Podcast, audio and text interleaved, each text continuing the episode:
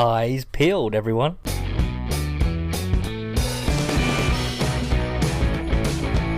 Welcome to the Full 10 Yards Fantasy Football Podcast.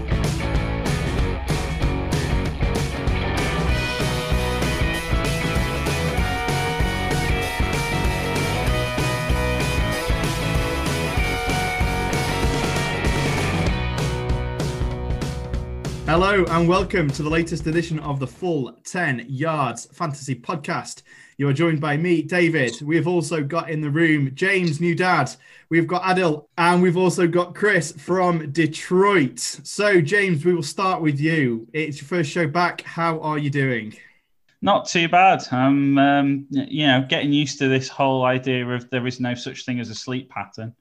so, um, hey, we're American so... football fans in the UK, James. What's the sleep pattern?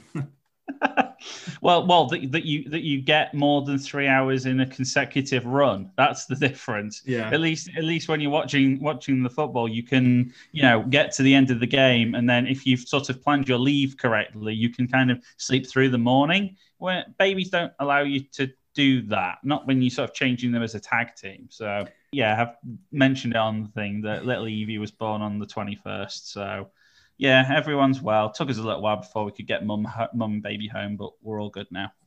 Fantastic. Great to hear. And Adil, we welcome you back. How are you doing? I'm doing fantastic and I'm looking forward to the NFL week ahead. Yeah, it should be another good one now, and it's crunch time in the fantasy. It's, it's if your playoffs don't start this weekend, then they will do very soon. So must win games for everybody involved. And we've already mentioned him, but Chris, you join us once again. How are you doing?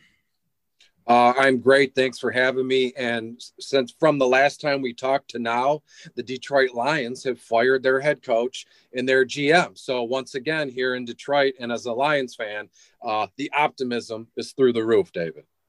So, how, how, do, how do you feel now? Is it a case of you want to, to lose a few more games now to get that pick for, for the new guy to come in and, and have the best possible chance in the draft? Or do you want to see some immediate improvement? Because quite a lot of players openly spoke out against Patricia after he'd gone, which we, we don't altogether see. So, are you expecting a, a surge now for the rest of the season, or would you rather just get as high a draft pick as possible? Well, uh, personally, I, I, prefer you know a nicer draft pick. You know, moving up in the draft. I believe uh, the Lions are sitting ninth overall now. But as uh, also, the, it's a blessing and a curse. I want to see improvements right away. And the interim head coach Darrell Bevell. Uh, he came out. He had a, a statement the other day, and he says, I, I told the guys, look, uh, let's go nuts. Let's go out there and play like our hair is on fire. So I'm sure these guys are going to be a little bit rejuvenated uh, and they're going to want to go nuts out there. So, you know, the le- next few games of the season are going to be fun. Kind of anything goes, and what happens uh, will happen. Yeah, and we, have already seen it with Romeo Crennel and Raheem Morris with the Texans and the, the Falcons, respectively. Both teams have gone on to surges since since firing their respective head coaches. So th- th- these do happen. It's sometimes a rest is as good as a change is as good as a rest, even. And uh, yeah, I'll, I'll, it'll be a very interesting game to see how the Lions get on against the, the Bears, who are in who are in free fall this weekend. But one of the two strangest weeks of the NFL season has just concluded. We saw Wednesday football. I was, was, going to say Wednesday night football then, but it wasn't even Wednesday night. It was Wednesday afternoon football in Pittsburgh. Only the second time that a game in the NFL has been played on Wednesday, and the first since 2012. Uh, the game in 2012 was uh, Dez Bryant actually featured in. So Dez Bryant is the only player in NFL history to have played in both Wednesday Wednesday games in the NFL. A nice little nugget start there. But the Pittsburgh Steelers ran out victorious 1914 against the Baltimore Ravens in a divisional matchup. And I don't want to be too dramatic, but the, the Ravens now are we are we thinking that they are going to be struggling to make the playoffs? Is that is that a bold is that a bold cry? They're definitely reeling. They don't look uh, great by any stretch of the imagination. Obviously, uh, missing reigning MVP Lamar Jackson was tough, but they just they looked all around sluggish. Uh, they look demoralized, and I would imagine it's because it was it was canceled and rescheduled three or four times. You know, and when it comes to professional football players, these guys are creatures of habit. That every day, every hour of every day is scheduled for them in terms of their their uh, r- roster spot, their their weightlifting, their snap uh, percentages, things along those lines. So when you throw any kind of uh, a wrench into those works, these guys, you know, they get weirded out, they get freaked out. Yeah, and it's it's obviously affected things because the Ravens were supposed to be playing again last night on Thursday night football, so that game's been pushed out to, to, the early part of next week. We've got a double header on Monday night. We've got Tuesday night football again next week. So really, really strange times here, and just I still can't believe that we're avoiding the the week 18. The NFL seemingly doing everything that they can to avoid that. So, fantasy perspective, Adil, uh, who was your who was your standout from the game? The standout from the game for me actually was somebody who I wouldn't have expected to have played well at all, and that was Hollywood Brown. Um, that long touchdown that he scored infuriated me as a dynasty owner of him. and, on your bench, um, I assume. definitely on my bench. Yeah. I would have won my week had he been in my team. Um, but a lot of people would have been benching him this week, yeah, this week just gone, purely because the last straw had been kind of cast, and now he goes and puts up. Okay, it was Trace McSorley passing that, and you you can't kind of legislate for that, especially with how he's been throughout the rest of the season, how um, Marquise has been throughout the rest of the season. Yeah, and it, it looked like he cared on that touchdown. It was like, right, give me the football, put the football in my hands. I will make something happen. And it was, it wasn't just one of those bombs where he just, it was hit in stride and it was just free run into the end zone. There was a lot for for Hollywood to do on that long touchdown grab. So yeah, I can imagine in similar situations yourself, fantasy owners will be pulling the hair out over what to do with with Hollywood Brown because he's not somebody that you can rely on on a week by week basis. And his stat line wasn't exactly great if you take away. I know it's if you take away that seventy yard touchdown, but it was still four receptions for eighty five yards and a touch. But if, if we can see some more of that from him in the season, certainly, uh, certainly things will look bright. Juju Smith Schuster, he he got a touchdown, um, a lot of receptions for him, but but not the yardage. It was it was a weird little stat there that both Diontae Johnson and Juju Smith Schuster both got eight receptions, but um, only managed 46 yards and 37 yards, with uh, Juju getting the touchdown and Diontae failing to. So Ben, he, he passed the ball over 50 times, but not for a particularly high amount of yardage and only the one touchdown. Chris, are we are we worried about the, the Steelers passing offense if they're going to put up numbers like that, or is it purely just the fact that Baltimore are a decent um, decent defense and that it was a, a difficult day for Ben in the office? I'm not. Yeah, I'm with you. I'm not worried about Pittsburgh and their and their offense, especially their wide receivers. Uh, you know, this time next year they might have three top 10 wide receivers or two top 10 wide receivers and rookie Chase Claypool, Diontae Johnson, as and as you said, Juju Smith Schuster there. So personally, uh, kind of on an unrelated note here, I firmly believe Pittsburgh starts the, the wheels in motion to draft or or add another quarterback in here to get with these young kids, you know, as soon as possible. Big Ben's done his done a ton for that organization. But I think it's time to get a young quarterback in there to help work and grow with the with the young foundation of the offensive here. So uh, long term, not at all, and even in the short term, looking forward to Week 13. Uh, I'm not worried about the Pittsburgh's offense at all.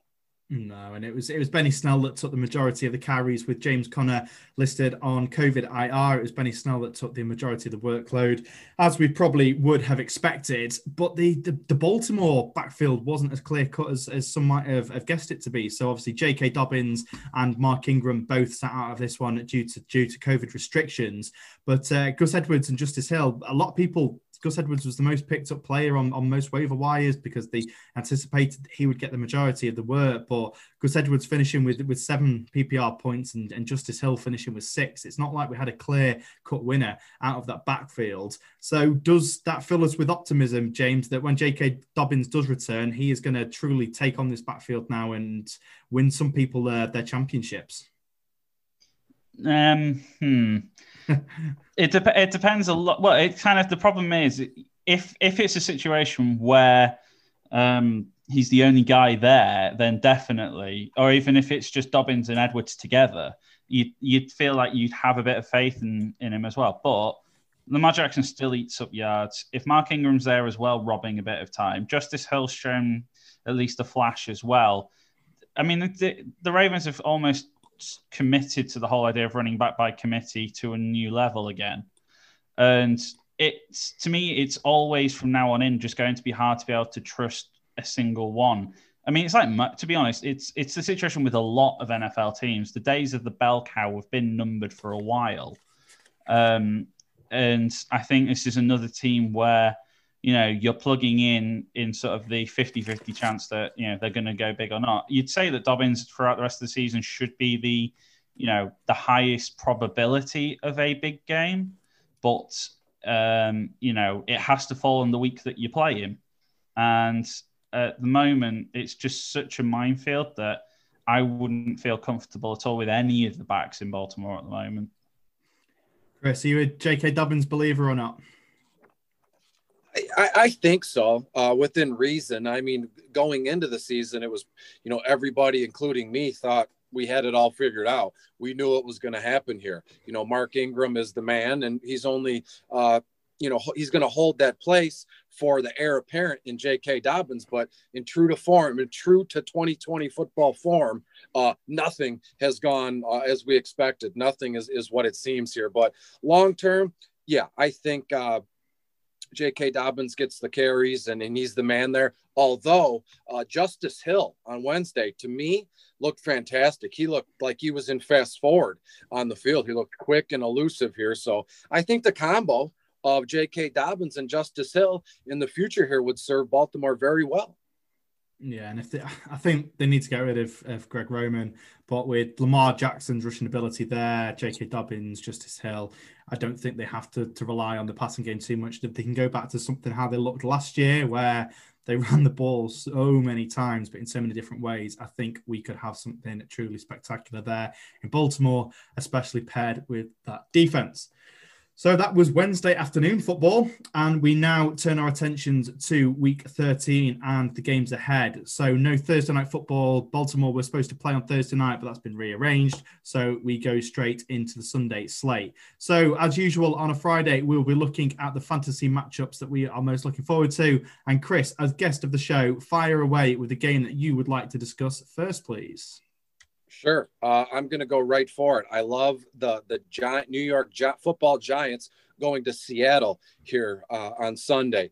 And I, I, am going to start with the Seattle defense. I know that's odd, you know, especially in a fantasy show. You always want to talk about the flashy quarterbacks and the running backs, but I love the Seattle defense this week for the simple reason Daniel Jones is not, looks like he's not going to be playing. Colt McCoy is going to be the quarterback there. I can see Colt McCoy putting up a RG3 stat line. He's going to throw the ball 13 times for like 40 yards, a couple interceptions, maybe a turnover here. And if you look at Seattle, they're eighth in the league in total overall sacks, and they're seventh in quarterback hurries here. So Colt McCoy is going to have an awful time back there this weekend.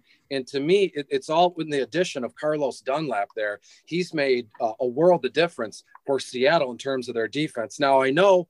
Uh, I don't want to sound contradictory because in my my DFS content all season, I've actually picked on the Seattle defense because they they've been you know bottom of the, the barrel if I may say in terms of passing defense or, or, or, running defense here. But the Giants just don't they don't have anything that stands out to you or oh Colt McCoy's not going to light the world on fire. Wayne Gallman Jr. has been a nice little addition off waivers for our teams, but you know you can't play them this weekend again playing in seattle. Seattle as bad as they've ever been they just don't lose when they're at home. It's a whole nother beast in seattle at CenturyLink field week in and week out. You know sterling shepard darius slayton the, the wide receivers from the giants. That's that's cool. That's one thing if Daniel Jones was the quarterback, but obviously you have to downgrade the entire offense with Colt McCoy at quarterback, including uh, Giants tight end Evan Engram here. So I'm going to focus my energy on the Seattle side of things. Russell Wilson, I mean, he is uh, obviously, uh, hopefully, you guys can agree, he's a top three overall quarterback. He was leading the MVP race, you know, it for the first bulk of the games here. Uh, but then look at a guy like Chris Carson comes back from a, an extended stay on the IR and something with his hamstring and his leg here.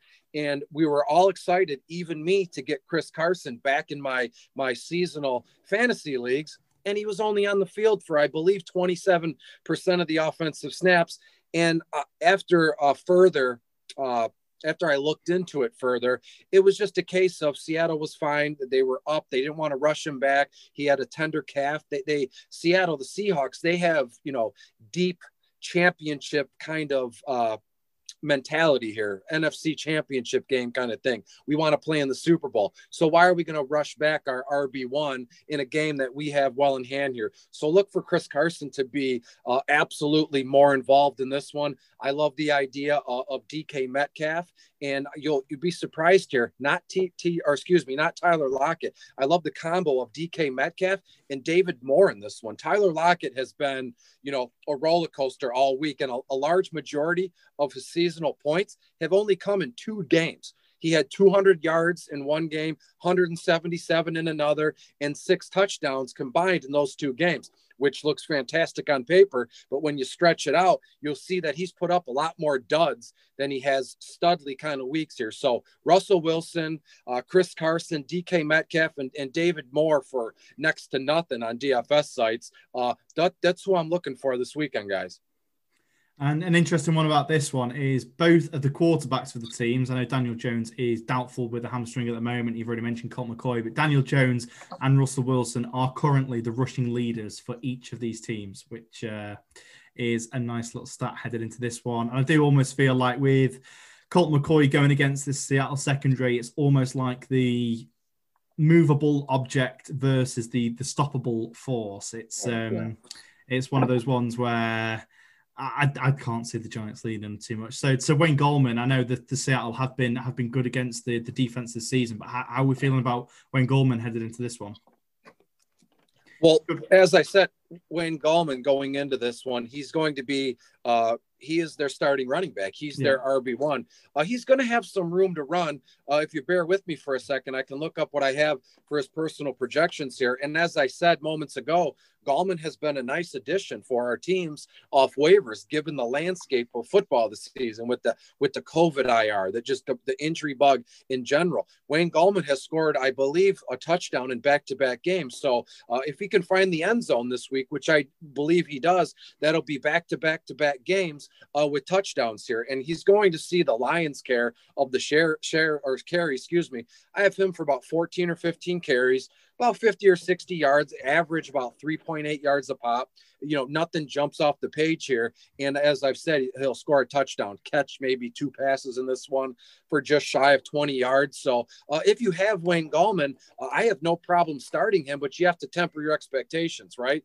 And even that isn't even a big deal because you you point out a guy or a girl who says, "Yeah, I start Wayne Gallman week in and week out, expect, expecting 100 yards and a touchdown." I'll call that same person a liar. He's just there to kind of, you know, help your team, you know, kind of a set it and forget it guy. You start Wayne, you know, you can get 10 carries out of him, 30 or 40 yards, a couple receptions. So you're looking at like 10 PPR points a week for Wayne Gallman, which is fine for an RB2, RB3, dare I say here. So uh, Wayne Gallman is he's he's an okay start for me. I have no uh, qualms starting Wayne Gallman this weekend. No, a good matchup indeed. And like you say, Seattle at home, even without the, the crowd there in Lumen Field, as it's now known up in Washington, I I can't see any other result than the Seattle Seahawks winning this one. Adil James, are you going to put your neck out and say New York have got this? I don't think New York are going to win the game. Um, Seattle's defense uh, rushing yards per game, 89 yards, so third in the league. So Wayne Gallman really, he's got to play well to actually get something out of that game. But yeah, it's a touchdown upside with him, though, isn't it? Yeah. I think that's the. Yeah. If you real quick, it, you know, when you look at a game, the first I've been saying this for years. The first thing I look at, and I've had some success with it, is look at the over under and then look at the the team implied point totals here. The Jet, Giants are getting ten points in this game rightfully so in Seattle. But the, the team point implied totals, they have Seattle around literally around 30, scoring 31 points in this one to the Giants like 17 or 18 points. That tells me all I need to know for this one, guys. Adil, take us away with your first pick for this weekend. Who have you got? My first pick for this weekend is the Browns at Tennessee. Um, so looking on the uh, injuries front, Jonnu Smith is out for Tennessee. Uh, AJ Brown uh, did not practice. Anthony Firkser did not practice. Uh, Adam Humphries has put a full practice in. And if you look at the Tennessee O line, Roger Saffold and Dennis Kelly, uh, the starters did not practice either. That was yesterday. Uh, we haven't had an update whether they practiced today. And on the Brown side, KhaDarel Hodge is out, which will give a boost to Jarvis Landry. Jarvis Landry had a full practice. Kareem Hunt was limited in practice and uh, is questionable for the game. And on the defensive front, Denzel Ward is out. So that's just from uh, overall injuries from both the sides.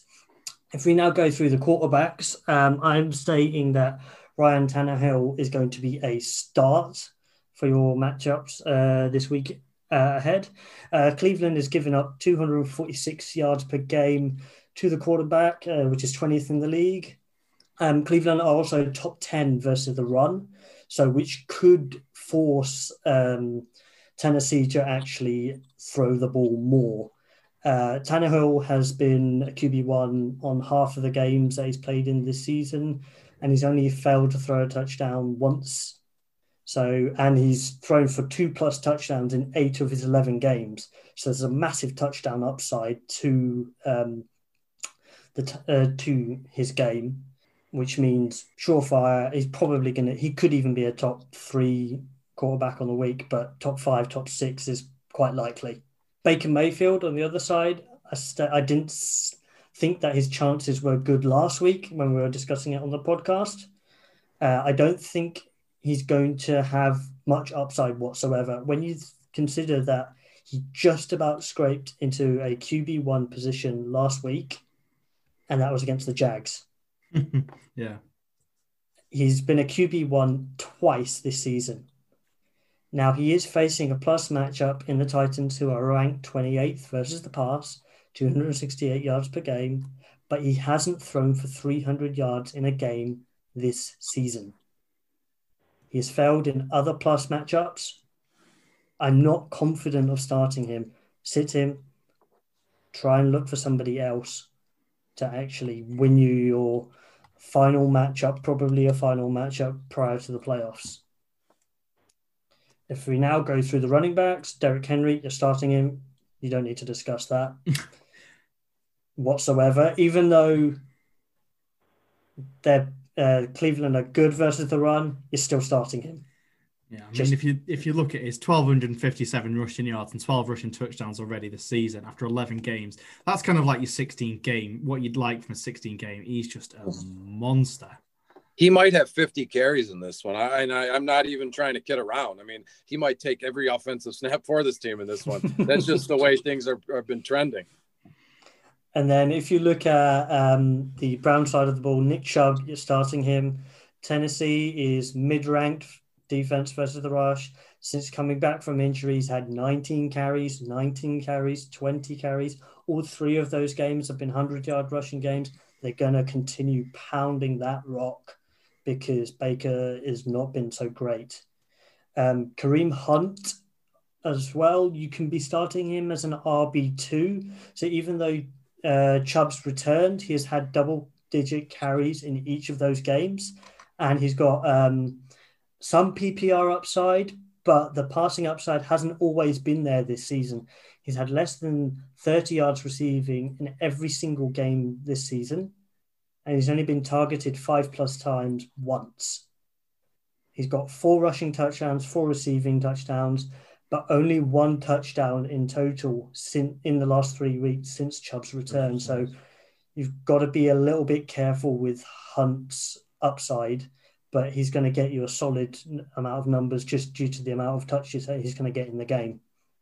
Yeah, which is surprising with Kareem Hunt because he, he was training with the wide receivers in the, the preseason, wasn't he? And like you said, that that lack of PPR upside from a player that we would have expected more from is has, has been a little bit disappointed. And with Chubb averaging 6.25 yards per carry, it's going to be difficult for Kareem Hunt, but like I say, good RB2 option in this one.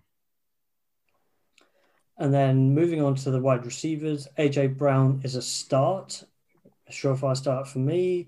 Eight receiving touchdowns on the season, only failed to score double digit points in half point twice this year.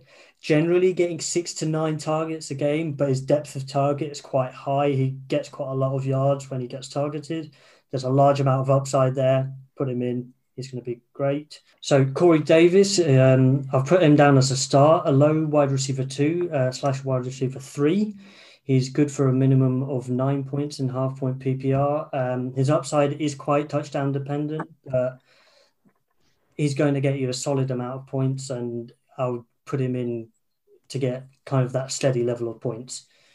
Jarvis Landry, um, before the KhaDarel Hodge news, I was putting him down as a more of a flex play, but I'll give him more of a bump this week uh, purely because there aren't that many options for Baker to pass to. Uh, last week was statistically an anomaly for him for the season, but I think he's going to be a little bit better than what he's trended over the entire season. So if you look at his uh, season stats, he's only broken 50 yards three times prior to last week. Last week was his first 100 yard game. Tennessee isn't that good versus the pass. So even though you won't be starting Baker, most of the touches in the air are going to go to Jarvis. So start him he's going to get a reasonable amount of points, but he's not going to blow the world away like he did last week, I don't think. Uh, tight ends, Jonnu Smith is out, as I said. Anthony Firkser, I wouldn't even bother trying to start. No. Um, I don't even think about Geoff Swaim, who did get a some points last week. is a complete desperation play. Don't even touch him. And Austin Hooper has only been a tight end once this season. Titans are 26th versus tight ends for, for scoring. Highly touchdown dependent, but he's only broken 50 yards twice this season. So I'm leaning, just don't touch him. No tight ends in this one is your advice then, Adil. So yeah, I, I, I, like everything that you've said there. Corey Davis, you've you've mentioned that he's he's only failed to score the, the nine half half PPR points once, and that was against the Bears where he didn't score any fantasy points. I just that's such an underrated stat about him, and I absolutely love it because people don't think about Corey Davis as being that guy. And, and Chris, you mentioned earlier with, with Wayne Gallman as being that guy that you can just put put him in your lineup and forget about it. Exactly the same with Corey Davis. He's just the kind of guy that you put in, forget about it, and then you you compare him with someone with the higher upside um, to, to to to go and win your fantasy matchup. So, James, Chris, anything to add to the Browns and the Titans? Only thing I'll chuck in is that like at the beginning of the season, many of us thought the Titans' defense would be, you know, pretty handy, and that they'd made some good additions. But they're they're actually almost, you know, in sort of the you know bottom half, bottom ten in terms of defending each position. So they're actually a better matchup than you kind of think, I suppose, um, which comes as a surprise. But you know, we, we we know what the Browns are. It's very much run, run, run, run, occasionally pass. Um, my my kind of concern is with Jarvis Landry is going to be if they're going to just cover him, like try and completely blank him on the basis that he's the only weapon. Um, and of course, last week's anomaly is because they were playing Jacksonville.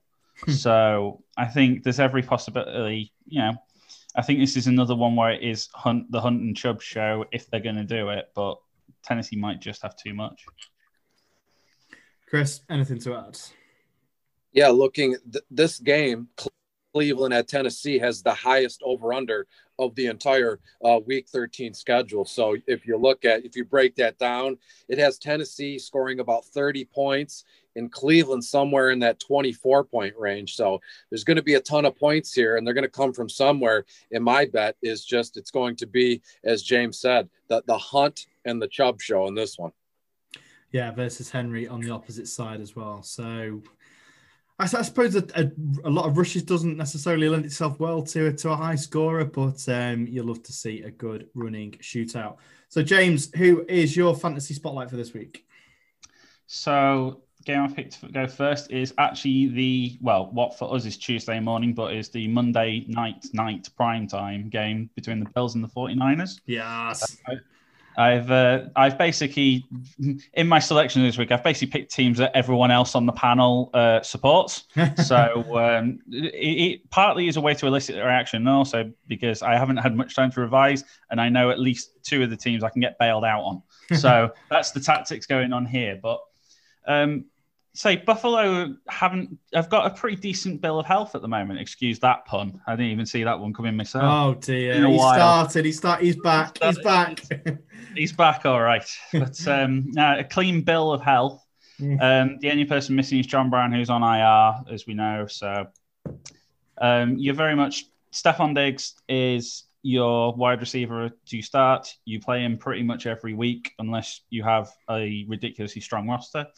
Um, Cole Beasley, as always, seems to be that guy who you can plug in. He's like the Corey Davis for the Bills, in my opinion. He's someone who you you know he can take off, but he has a reasonably decent floor, um, especially when John Brown is out. I think that's the main thing.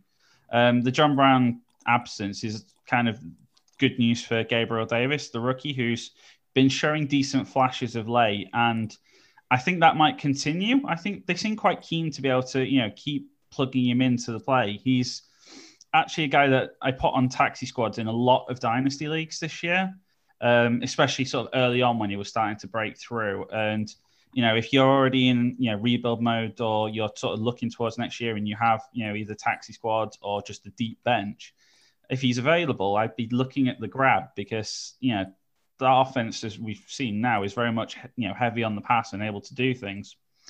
The obviously the point with them being heavy on the pass means that the running game is very difficult to predict. And well, you know, at the beginning of the season, Devin Singletary I was high on, and now he's probably one of my biggest regrets this season. Um, and it's not that Zach Moss has taken over at all. It's just that the two seem to nullify each other, and the running game just seems to be meh. It's not that it's bad. It's just that you know you're probably getting 10 points you know you're roughly getting 10 points a game if you if that there's no real breakout there's no you know boom games there's not particularly many bus games but there are so many better options that have developed through the year that you know Devin Singletary seems to be just the anchor that is on so many people's benches where you just don't feel comfortable starting him, but he's too good to be on the waiver wires. Yeah. Um, which has been the most frustrating thing when you draft him nearly everywhere.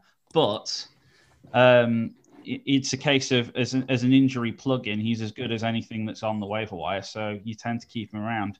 This game, the 49ers are strong in all departments defensively still, even with all the injuries that they've had through the season. And this isn't exactly a game where, you know, you you even think about Singletary or Moss in all honesty. It's very much um, Josh Allen, Stefon Diggs, Cole Beasley at a pinch, and that's it. You know, the tight ends are nothing of note. The Bills' defense, I actually was surprised. I looked at, you know, I was doing a little bit of research before coming on air, and the Bills' defense I thought was reasonably good, but the stats suggest otherwise.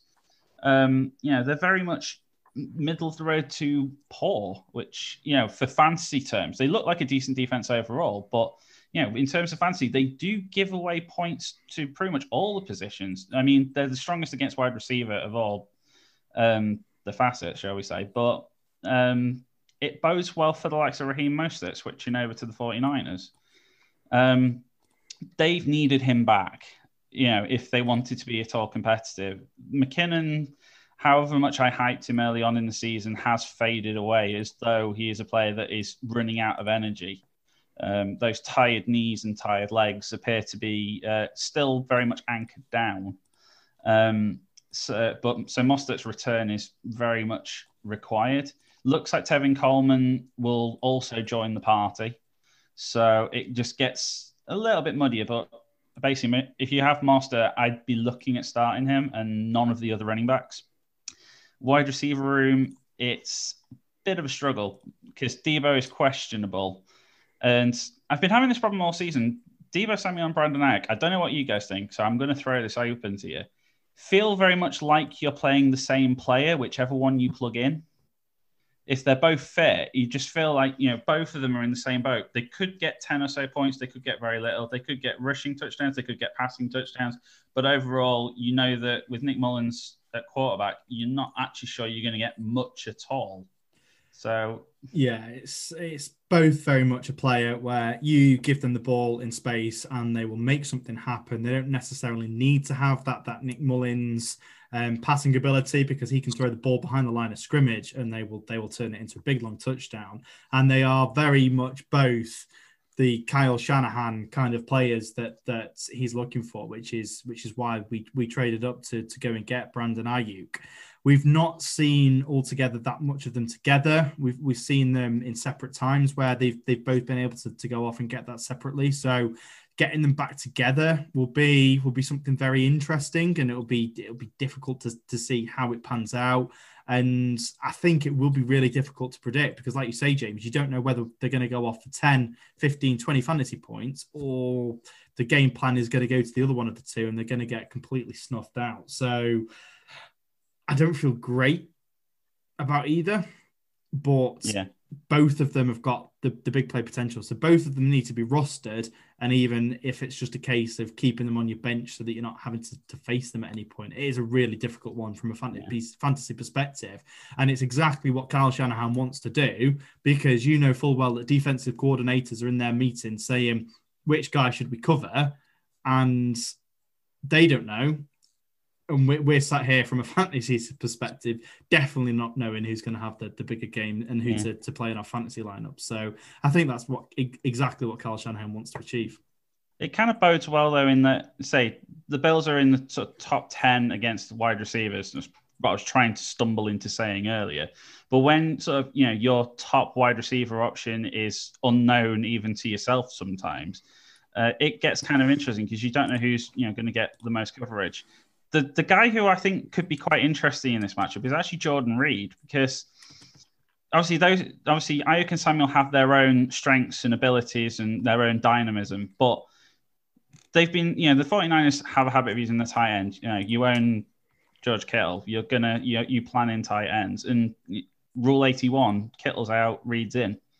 So you you've got to still bear that in mind as well. But he he offers something a bit different and the Bills have been pretty poor against tight ends. Um, they're sort of in the bottom five um, overall at defending against them. So it does open up, you know, a decent run for him to actually, you know, have a decent day. Um, I mean, I won't be starting Nick Mullens, and I have a struggle starting either defense in this game, if I'm being honest. But um, I mean, I don't know what anyone else thinks on that front either. But Jordan Reed's probably the one that I'd keep a bit of an eye on, and I'd be tempted to start him in the way that this tight end landscape's been this year. Yeah, and it's it's one of those where who else are you going to start instead? But I'd, I'd, maybe tempted to start the the 49ers defense. Like I know it's Jared Goff, and Jared Goff is a very different player uh, to Josh Allen to, Josh, to Josh Allen, but um, we we looked good. Richard Sherman, he's he's not got he's not got the pace, he's not got the physicality, but it's it's all in his. I was going to point to my head then, as if as if we're doing a live stream, but it's, it's all it's all in his head. He's still reading that game better than anybody else on that field right now, and he's still got the ability to make that play. So we're getting healthier and I am a firm believer of the playoff run, and we are, we are going to somehow sneak into that seventh seed. But um, it could be could be a sneaky play. Like if Javon Kinlaw, I'm not saying he's going to get a, um, he's not going to get a pick six every week because, like we say, uh, JJ Watt has been at the top of his career, only got his second last weekend in his entire career. I'm not saying that, that Javon Kinlaw is going to do that, but if he can be that disruptive, um, we we we could certainly certainly move up from there. But um, it could be could be a sneaky play the 49ers defense. I'm just a homer though, so what do I know? I, I think if Deebo is fit, you play him in your lineups. That's just my opinion, and he's going to get enough touches of the ball. And they showed that last week with how they were using him in the game. They were using him in multiple different ways to try and get him involved. But he's such a dynamic player that he's going to get some points.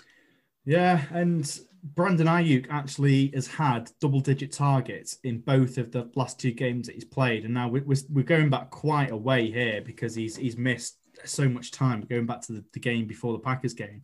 But in his last two games, he's had 10 and 14 targets. So Aiyuk has has seen a lot of love here, and it's they both could go off. They, they could both go off. Chris, what are your thoughts on the, the Deebo Aiyuk debate? I love Brandon Aiyuk, the rookie. He's uh, he's gonna he's going to be good for a long time in this league. It's just one of those circumstances where him, him and Deebo have been in and out of the lineup all season. They just can't seem uh, to get healthy for any extended period of time. Uh, I mean, correct me if I'm wrong, David. You would know. I think both were placed on the the COVID IR for a short period of time. Uh, currently, either currently or, or, not too long ago here. But uh, when both guys are in the lineup, that's when this offense is, is kind of clicking on all cylinders. And again, looking at uh, week 13, I think it's a big Raheem Mostert uh, kind of week, uh, guys. Yeah. Is this the first time all three have played together, by the way? Or would, did they get a chance early in the season? Because Deebo missed early, and then I feel like Mostert and I took turns in being out. Yeah, it's certainly the most offensive weapons we've had for a while, apart from George Kittle. But yeah, though, next season with those those three, Kittle and Jimmy G, or insert and Dak Prescott. QB. Or that, yeah, Dak. It's just another quarterback, who whatever you go with at the quarterback position. Aaron Rodgers, Matthew Stafford, yeah. Matthew Stafford. Yeah. no, I'm still convinced Aaron Rodgers is retiring back to his homeland, California. He'll end up with Andy Dalton. No. Oh. No, thank you. I thought I'd throw that dagger. No, Aaron Rodgers to retire back to San Francisco. To he'll win the Super Bowl with the pack this year, and then he'll come back to, to California to win another one with the 49ers. That's, that's I don't know which part of that is least likely. He's a, he's a 49ers fan. What can I say? And he hates Green Bay right now. So um, there, there we go. That is my take.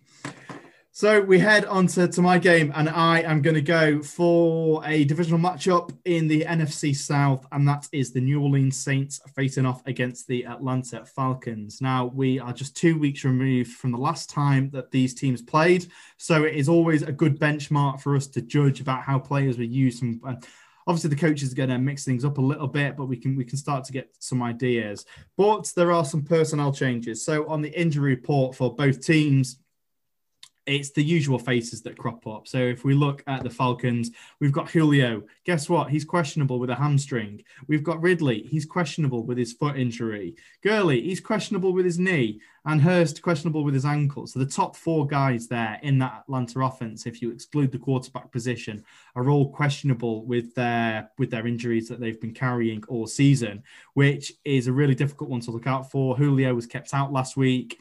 He missed part of the game against the Saints the, the, previous week before that due to his hamstring injury. Gurley obviously sat out last week as well. So these are really key key positions to be to be looking out for headed into this game because if any of them miss time, then it really affects how this game plan will go.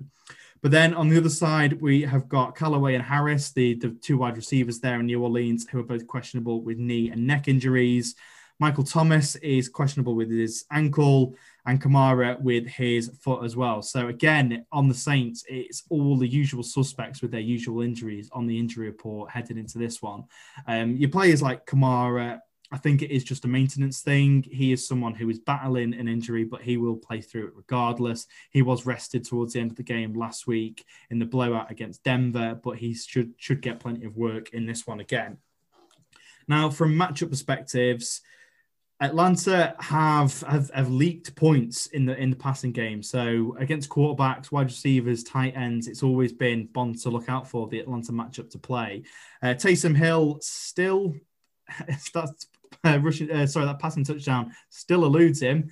Um, he's he's been great on the ground. He did have uh, 24.2 points two weeks ago against the Atlanta Falcons. So I don't think you've got any problems in playing Taysom Hill in this one against the Falcons from a passing perspective, I'm not feeling too great about about things from the from the, the New Orleans side of things. If if Thomas does go, you have to play him for that for that PPR upside. But Taysom Hill isn't known as your passer, and I think we we are really struggling from a fantasy perspective until Brees gets back, which, as we've discussed on this podcast, might not even be this season. Jared Cook, I think, and I said this two weeks ago. I, I covered the same matchup in the same podcast two weeks ago. Jared Cook, I do like to have to have a game in this one. Um, I think even though Trautman has, has come out as the guy who who Taysom Hill seems to seems to be leaning towards, Falcons are not great against the, the tight end position. I think Jared Cook will will get a touchdown and a few yards in this one. Uh, from the running back perspective, obviously last week we saw Latavius Murray go off. He had the, the two touchdowns, a couple of big runs there, and he broke Alvin Kamara owners' hearts when when he when he did that.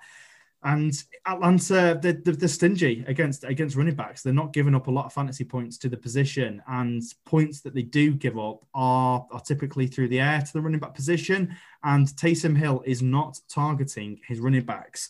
Both Alvin Kamara and Latavius Murray both got 10.5 PPR points in in the last matchup. So do I sit Alvin Kamara? That is a big, big question. But yeah, with, with the injury that he's got in a in a negative matchup with Taysom at quarterback, I am sitting Alvin Kamara this week. And I know that's a bold shout, but um, especially where he drafted him. But I've, I've, I've seen enough to, to bench him at this very moment in time. I, I'd, I'd rather play I was going to say I'd rather play Jared Cook then. Completely different position, but I'd, I'd, I'd be looking to, to, to, other players instead of Alvin Kamara at this very point in time. And Gurley, although he is battling his knee injury, it remains to be seen whether he's going to play. It wasn't a great split last week in his absence. So Ito Smith and Brian Hill both carried the ball. Um, they got 12 and 13 carries. It, Smith got the touchdown, but Brian Hill got 50% of the offensive snaps, and uh, Smith only got 36 of them. So Smith got the passing work. He got five targets, four receptions, 10 yards. It's a really difficult choice to make, especially against a New Orleans Saints team that is not giving up a lot of points to the running back position. So I am not starting either of those.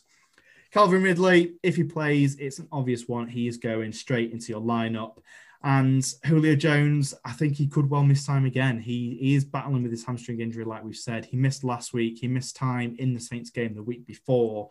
And we, we go back to the usage behind Ridley last week. So obviously, Ridley, he, he was the most targeted wide receiver in the game against the Raiders last week. But we've got Gage, Powell, Blake, Zaccheaus. They're all targeted a different amount of times. And, and Gage feels like he should be the player that, that steps up and takes that wide receiver two role in in Jones's absence. But he, he was on the field for 88% of the snaps last week.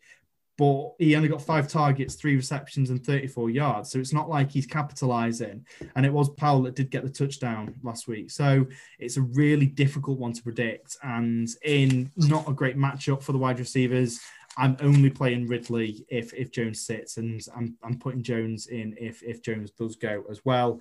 Hayden Hurst, I do like to have a big game in this one. Uh, well, I say a big game in in the tight end position game, and Taysom Hill, I'm starting, and Matt Ryan, only 7.3 points against the, the Saints two weeks ago. So I am sitting him again this week. Interesting one. Raider, uh, Falcons looked really good against the Raiders last week. James, are we are we starting Matt Ryan? I'd say from recent weeks, it's been well from most of the season. It's been if Julio Jones is playing in any capacity, Matt Ryan is okay. When he's missing Julio, even if he has every other weapon, he just seems to struggle. And yeah, the questionable tag on Julio, while it is a cause for concern, I feel like he has that tag permanently emblazoned on him unless yeah. he's definitely out. I don't think I've seen Julio with a healthy tag outside of like the first two weeks for a long time. Um, not through a full week anyway. So it's very, it's just difficult. Um, I mean, Matt Ryan is actually a guy I've seen on many a waiver wire this season, uh, just because he's had so many dud games that you know you can't feel like you trust him. To me, the Saints' defense is against the wide receiver is just a little too strong to feel comfortable starting Matt Ryan, and you know the way this league is, there are plenty of streamers available. So I I'm veering towards no, but then again, if Julio sort of proves that he's fit, happy, raring to go, and you know he's taken off the report before Sunday, then that flips on its head, I reckon. And Chris, I've mentioned Jared Cook, but it's uh, it's not Jared Cook that you've got in the bottom of the barrel, is it this week? No, absolutely not. It is uh, let me see if I can find him here. It is more the rookie Adam Trautman. If you find him, he's forty three hundred dollars on FanDuel, twenty five hundred dollars uh, on DraftKings. I like the value you can get with a guy like him because I, I believe uh, you said it moments ago. You like Jared Cook to have a big game, and that's all well and good. But long term, I don't. I think he's on his last legs as like a really studly kind of of tight end in the NFL. And I think you know it, it would be it would behoove the the New Orleans Saints to just pivot and transition away from Drew Brees uh, completely, right? Get, let Taysom Hill have the reins, or or even uh, Jameis Winston here. I think a lot of the the, the wide receivers and the, the running backs would do well in the absence of Drew Brees here. Get another kid in there and uh, let him go nuts. So I like Adam Trautman this weekend. And Matt Ryan as well. I do not like Matt Ryan this weekend. And, and New Orleans Saints, they have been uh, in my eyes, they've been the best defense. They've been the hottest defense, let's say, the last like three or four weeks. They're playing out of their minds. You know, their their secondary has been uh, very optimistic, uh, opportunistic, excuse me, and uh, they're getting to the ball. You know, they got one of their D linemen. I think his name is Trey Hendrickson. He's uh, second overall in, in sacks right now. Who the heck knows who Trey Hendrickson is? He He's plays without gloves. I know that much. he's got nine and a half sacks. It's good for third overall in terms of, of sack leaders so far this season. So you know a, a defense is uh, hitting on all cylinders when you have a, young kid like Trey Hendrickson, uh, third overall in, in sacks. So uh, I, am doing all I can not to play any Atlanta Falcons. Uh, I think I will uh, if Julio is out and Calvin Ridley is out, Todd Gurley is out. The list goes on. I think I might have a little bit. I'll sprinkle a little bit of exposure to uh, Russell Gage uh, this weekend. And Adil, the NFC South matchup. So if you look at the uh, Saints defense, they've given 300 yards, not in a game uh, from a from a passing perspective, not once at all. Um, almost all of the games kind of in the range of 200 to 260, but I would say this matchup probably more around the along the lines of 220 yards considering the pieces that Atlanta may have out. So I'm not fancying Matt Ryan at all.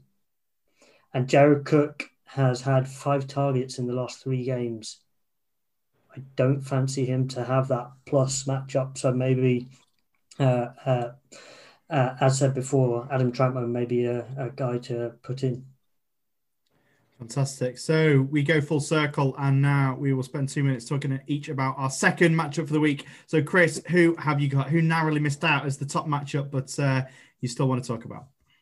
Green Bay Packers hosting the uh, Philadelphia Eagles here. This one, uh, again, I don't know why. I'm just like, it's one of those weeks where I, I love certain defenses here. And Carson Wentz looks absolutely awful. So if you have any, any and all IDP players for the Packers, you play them. If you start a DST in your legs, play the, the Green Bay Packers. Uh, they don't have the pass rush to be a top five uh, DST unit this weekend, but you know you can count on Carson Wentz being absolutely uh, stupid with the football. So look for an interception or two from Wentz. You know, you can get a fumble recovery out of Wentz uh, there too.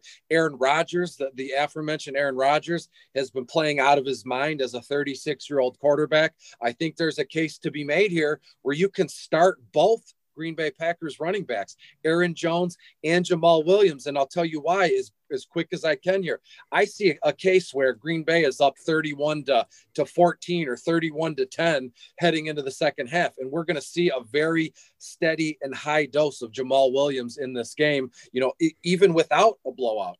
Green Bay gives Jamaal Williams entire series to himself here. So Aaron Rodgers, both Green Bay Packers running backs, Davante Adams. Personally, I find him to be the best wide receiver in football. He's a big time start. Carson Wentz, no thank you. Uh, Miles Sanders, absolutely. Boston Scott, yes. Uh, I'm going to pass on Travis Fulgham, but I love Jalen Reagor because uh, they, they, it looks like they're working him in a little bit. They're giving him his own packages here, maybe a reverse or two, a, a, a, a flea flicker. Who knows what the heck is going to go on? Philly is going to have to be uh, very uh, how can I eccentric or they're going to have to open up the playbook if they want any chance here in Green Bay. The Packers just don't lose at Lambeau Field in December. It just doesn't happen. So uh, look to get Dallas Goedert in your lineups too here, but uh, Green Bay big in this one, guys. Yeah, and they've got to give Miles Sanders the football. He's such a talented guy, and I saw he's he's thirty something. I'm making these stats up now, but he's thirty something in carries and he's like fourteenth and something in yards. Like his yards per carry and the, the, the, when he gets the ball in his hands is so good against the Green yeah. Bay defense that is leaking points to the fantasy football position. With Carson Wentz playing the way that he is at the moment, feed Miles Sanders. Sanders has this is shocking. He has 108 carries so far this season, and I know that's very light. And but he was injured for a, a few uh, games here, but he's averaging 5.6 yards a carry here, and yet I they the NFL or excuse me, fantasy sites have him projected around 12 or 13 carries here. That's just not going to get it done. If you're averaging 5.6 yards a pop uh, against uh, a not good running defense, as you've said, David, uh, he deserves 20 carries a game at least. And I'm glad you have the stats in front of you there, Chris. I knew I knew it was a low number of carries compared to the high yards per carry, but I'm glad you had the stats there in front of you. So yeah, right. please, please, please, Philadelphia, fire up Miles Sanders. Okay, we go back to you, Adil. Who is your second game? My second game uh, of the week is the LA Rams at the Arizona Cardinals. Uh, on the injury report, nothing of note. Uh, so um, from that perspective, uh, we're a okay. Uh, Jared Goff, I have him down as a sit for the week. Um, he has a large floor when it comes to passing yards. 108, 198 yards is the lowest that he's passed in a game this season, but he's only been a QB one four times in the season. He cannot protect the football. 10 INTs. He's fumbled the ball seven times, lost four of those. He's had two interceptions in three of the last four games. Arizona is 13th versus the pass. I don't trust him for this matchup. Kyler, he's a start, but really temper your expectations. The Rams defense is third best versus the pass. It's fourth best versus the run. The last two weeks, he's only um, Kyler has only rushed five times, with last week being the first time he's not had a touchdown score on either side of passing or rushing.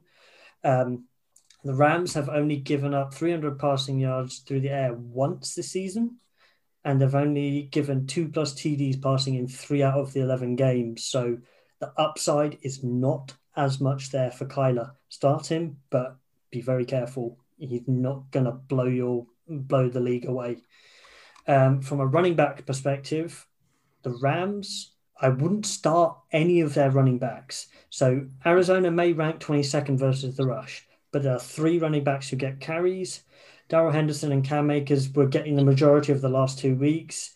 Henderson has been highly inefficient in the last two games 10 for 19 yards, 8 for 5 yards. They've had instances of where th- all three running backs act as like a three headed monster and you can't tell who's going to get the points in a, a given game. So avoid them. Uh, for the other side, uh, Kenyan Drake starts him. He's clearly the RB1 on the team. He's averaging 16.8 carries per game this season. He has had games where his yard per carry has been below three. So, but that's in three of um, three games, but two of those were versus Seattle. He has some PPR upside. Starting, he's going to be okay. Chase Edmonds is clearly the RB2 on the team. He's a PPX, a PPR flex play at best. He has a low upside unless Drake gets injured on the game. He's had four touchdowns on the season, three of them being receiving. Um, there's not a lot more than just he can be okay, but he's not going to blow your minds away. From a wide receiver perspective, uh, Kupp and Woods are both starts. Uh, despite Goff's problems, they are getting targeting and they are getting yards. Kupp has, although if you look at Kupp, he's finished outside the top 30 on seven occasions this year and Woods four times. Um, so the upside again is potentially not there just purely because of Goff being incompetent at times. Nuk on the other side is starting him, even though the Rams defense is pretty damn good. Um, from a tight end perspective, start nobody. Nobody's getting any sort of points throughout the games this season. I wouldn't touch them with a barge pole. And defense, I would start the Rams D, definitely. Kyler has been sacked 18 times this season in the 11 games. The Rams D is averaging an INT per game. They've recovered seven fumbles in the 11 games. They've got 34 sacks on the season.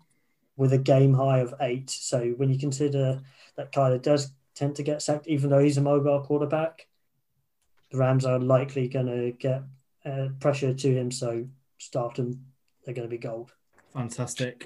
May I ask real quick? Sorry to be a weirdo. What's uh? You said you wouldn't touch him with a barge pole. Normally, we say wouldn't touch him with a ten foot pole. So I imagine a barge pole is what ten feet long. Uh, no, it's six feet. Okay.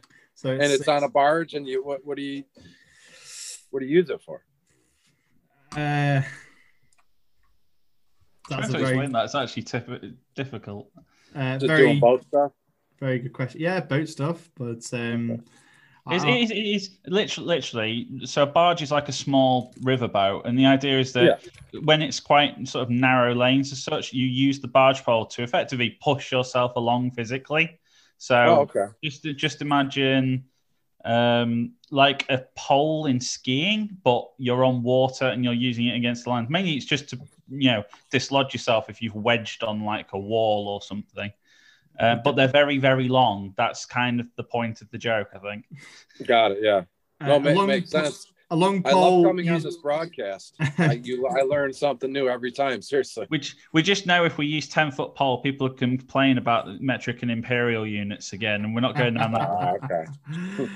a uh, long pole used to propel a barge and fend off obstacles. like that's to, it. Yeah, there we go. That is maybe the, the Jets could sign one. that is the definition of a barge pole. Okay, James, take it away. My other game is going to be well, it's very quickly going to run over the Bears and the Lions in their new era without Matt Patricia. Um, it's a game. If the last one was, know, very few injuries, this one has a few of note. For the Bears, Allen Robinson just today has gone onto the injury report with what is put down well, as it, I don't know if it's even been put down. It's a knee injury. There we go. Um, in practice today, so he is now questionable. Um, we still don't think we're going to see Nick Foles, so it'll be Trubisky again. Darnell Mooney, the other, you know, the rookie wide receiver who's been doing well, he also has a knee injury. So you're left with Anthony Miller, who has been very much underwhelming, and Jimmy Graham, who is usually, you know, touchdown dependent but is the you know defending against the tight end is the one thing Detroit have been able to defend against this year. So it's a tricky one to be able to start anyone other than David Montgomery because the Lions are the worst team against the run, and David Montgomery finally has a chance to prove himself. Which you know, it's one of those games where the Bears are the worst running team in the NFL against the team who are the worst at defending the run in the NFL. So this could really one of them hopefully stops the rot, and I'm sort of expecting it to be David Montgomery purely because that's the way I see the game script going with all the injuries they have elsewhere. Okay. For the Lions side, Kenny Golladay's been ruled out again, uh, possibly one of the most frustrating players to have on your fantasy teams at the moment because he's perennially in out in out mostly Shake out. it all about. Well, he could do with shaking out a few of his injuries, but um, yeah, he's he's out. So it's back to Marvin Jones, Danny Amendola, and anyone else that you feel like playing. But in reality, it's Marvin Jones. If you play anybody, DeAndre Swift is questionable, and if he does play, he is purely going to. They say he's going to be used situationally, uh, i.e., not a lot. So you're going to see a lot of Adrian Peterson and Kerryon Johnson, which again against the Bears, I'm not fancying. And Matt Stafford is also questionable with his thumb injury. I imagine he'll play because he's a tough cookie, but with the weapons being depleted, really TJ Hockenson is the guy I want to be playing. So, Chris, as the resident Detroit fan, and obviously we, we've, we've spoken about the, the head coaching situation there, how, how are you feeling about this one? Yeah, I, I'm with James. How can you uh, get away uh, from a team, you know, the opposing team playing the Lions here. Uh, the Lions are, are, are getting three points. They're on the road uh, in Chicago. And I, am shocked, James, you didn't mention how well Mitchell Trubisky plays against the Lions. He th- throwing three touchdowns against the Lions for Mitchell Trubisky is just what he does. His last four games, Mitch has thrown three touchdowns. So he's got 12 total touchdown passes in his last four games against the Lions. Uh, in six career games against the Lions, I believe he's thrown for just over 2,100 yards. So that's about a 266 yard uh, passing a game for, for Mitchell Trubisky here. So uh, I'm fully expecting Mitchell Trubisky to throw for three touchdowns, 275 yards or so. Uh, Demont is going to have a fantastic game. I love Darnell Mooney for DFS purposes here. I mean, heck, uh, Mitchell Trubisky is headlining uh, my DFS article, bottom of the barrel this week, and people are, are calling me crazy. And uh, what do you mean I'm crazy? Mitchell Trubisky, if he does what, if this guy does one thing right, it's throw touchdown passes against the Detroit Lions here. So, uh, yeah, uh, Chicago's going to win here. It's going to be a tight one. I could see, you know, with the point spread and the over under here, I could see Chicago winning by three or, or maybe four points here. Uh, you know, like a last minute uh, field goal as time expires, some something along those lines here. But uh, yeah, I'm with James. Uh, you're going to want to start your your Chicago Bears here, and and on Detroit, uh, I'm not looking to start anybody really. It's a bummer what's going on with Swift and his concussion and and his, the way he's been sluggish and not himself, uh, as Adrian Peterson has said. I mean, if you want to throw a dart, Marvin Hall's a, ni- a nice bet. Uh, Stafford looks his way deep, maybe once or twice a game here. And one guy on the Lions, which is a lock, is TJ Hockenson here. The rest I could do without. TJ Lockinson, if you like. Oh, yeah, good one. Oh. Well, last time, better, last time uh, he's met back in September, it was 27-23, and I can see a literal repeat score. Yeah. Yeah. And Absolutely. Mitch Trubisky scored 24 points in that matchup. So um, three like, touchdowns. If it, if it wasn't for the whole Robinson and Mooney both being questionable, if you if you kind of could say yeah, both of them are playing, then yeah, I'd be kind of all over it. But Robinson getting injured, you know, only getting put onto the report on Friday with an injury in Friday practice. That's just one to keep an eye on the Twitter feeds and just wait to see what you know the outcome of it is. It you know because it's still quite early. It could be that it was just precautionary and it was absolutely nothing, or it could be that well, this is game week in jeopardy, and all of a sudden you you're sort of switching. And Anthony Miller is just not a guy I want to be switching to. No. The Twitter feeds or the full ten yards fantasy injury report brought to you by myself. So we head over to my final game, and it is another South Division matchup, but this time the AFC, and it is the Indianapolis Colts at the Houston Texans. So obviously, the Colts last week had a difficult loss against the Tennessee Titans in what was a battle for the for the top of the division, and the, the Texans did beat the the aforementioned Lions on Thanksgiving as they look to, I don't want to say make a, a late playoff surge, but um, as they look to certainly certainly set their ways for the next season. So, obviously, earlier in the week on the podcast, we discussed the, the wide receiver situation there in Houston. So, Kenny Stills got cut just before Randall Cobb landed his way onto IR, and Will Fuller landed himself a suspension due to failing a drugs test. So, Keke Coutee was the consensus uh, waiver pickup there. And the Indianapolis Colts, they've been good against the well, the, against both the run and the, the passing defense this year. But I think they're going to concentrate all of their efforts on Brandin Cooks. Brandin Cooks, he's a he's a veteran wide receiver of this league now. He's a, he's a highly talented, speedy player. So I think they're going to concentrate on their efforts on stopping him, which is going to leave the opportunity for players like Keke Coutee to, to step up and have a game. So Indianapolis on their side of the ball, they've, they've got Philip Rivers on the on the injury report with a with toe injuries. He's supposedly questionable, but it's exactly the same situation as last week. He was questionable all week with a toe injury. He played. He was fine. It'll be the same again this week. It is a favourable matchup for the running backs, and Jonathan Taylor comes back to the back, back to the running room just to make our lives even more difficult. So last week, Jonathan Taylor was out.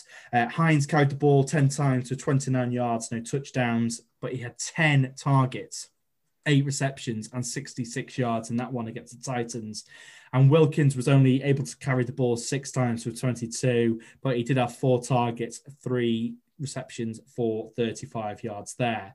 Hines, I don't think uh, Jonathan Taylor is going to come in and take a lot of those targets away from him. But with a, a poor Russian performance last week for, for Nyheim, I think Jonathan Taylor is going to come back in. He is going to get a lot of carries.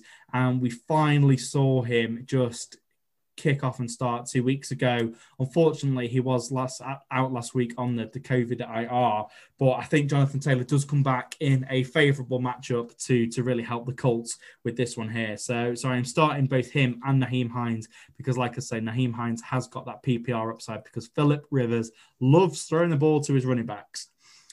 Tight end room, uh, it was Trey Burton last week that seemingly was the guy who won the job there. We, have talked about it all season as to whether it's Doyle, Burton, or, or Mo Alie-Cox, and it was it was a Burton week last week. But I don't think we should take that to be gospel too much, and that we should really look into that. It could easily be any of those. Pittman is a guy who it's now really his chance to, to crack on and and show the league what he's all about. Um, T.Y. Hilton, he, he did have a little bit of a game last week, but he's he's seemingly done there. Philip Rivers needs that number one receiver, so it, it's Eugene, as we call him on the show. So um, it is it's Pittman time. He's he's a start every week in my opinion. And then uh, just getting back to, to Houston there, Deshaun Watson, I think now is really his time to, to step up and show the league what he is made of. Obviously, he's always got that rushing upside, but he's had DeAndre Hopkins all, all his career. He's had Will Fuller so far this season. Now is his chance against a good defense to show what he is made of. And it's, it's one of those where you've got to play him. He's a, he's a good fantasy quarterback, but it is a poor matchup and he's lost his best weapon, but you still start him. So for me, I'm still starting him, but I really want to now see what Deshaun Watson is made of and just how good a quarterback he is in this league. Duke Johnson will be taking the majority of the carries again, but again, Indianapolis, I don't want to, to start Duke Johnson running against DeForest Buckner uh, with Darius Leonard behind him. No, thank you. I am not starting any Texans running back in this one. Cool. So that concludes our roundup of the the matchups going into this weekend. So just just closing out the show now. So Chris, we've already talked about the bottom of the barrel a couple of times. Tell us where we can find you and where we can find it on Twitter, please. Yeah, you can find me. It's uh, quite simple at Detroit Beastie. Uh, you can find it exclusively at dfscheatsheet.com. Uh, I put out my my player card graphic, my player graphic cards uh, last night, my favorite plays at each position. And when we're done here in the broadcast, look for my top 10 player, players, excuse me, at each positional graphic. So uh, a uh, lot coming in. So a happy early holidays to you. And uh, thanks for having me on again, David. Yeah, same to you, Chris. Obviously, now uh, Thanksgiving's out of the way, and we are on the run down to Christmas and plenty of football. We've just had the the Christmas schedule released, and for us here in the UK, we've got a 9:30 p.m. game on Christmas Day. Then we've got the triple header on Boxing Day, and then again, it's it's it's looking really good. The the, the Christmas games that week, so really really looking forward to that. I'm watching some football, and as you can see, I'm here wearing my uh, 49ers Christmas jumper already, so getting fully in the spirit. James, it's been great to have you back. Where can we find you on Twitter? As always, I'm at NFL Hype Train. Uh, I mean, I'm currently still in the engine shed, so um, don't expect an awful lot of activity. But when uh, when the staff are there to fire it up again, by that I mean me, um, I'm sure you'll be able to hear about it. But um, uh, miss saying this. Toot toot. Yeah, toot toot indeed. And finally, Adil, where can we find you on Twitter? I can be found at Dillytoon, D I L L Y T O O N, and um, uh, I'll be looking forward to see you guys on there. Yeah, wonderful stuff. I have been David. You can find me on Twitter at Dav underscore F10Y. Once again, thank you so much for listening. It means so much. So get involved, get interacting with us at F10Y Fantasy. We'd love to see it. Headed into the weekend, of course, we will have all of the usual content the starts, the sits, the injuries, and the DFS. So make sure you head over to check that out. Thank you very much for listening, and we will see you on Monday.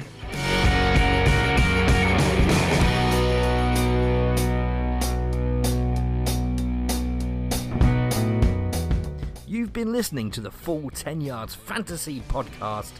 You can find us on Twitter at F10Y Fantasy and over on our website www.full10yards.com where we cater to all of your American football needs from NFL general, fantasy football, college football, and even Britball.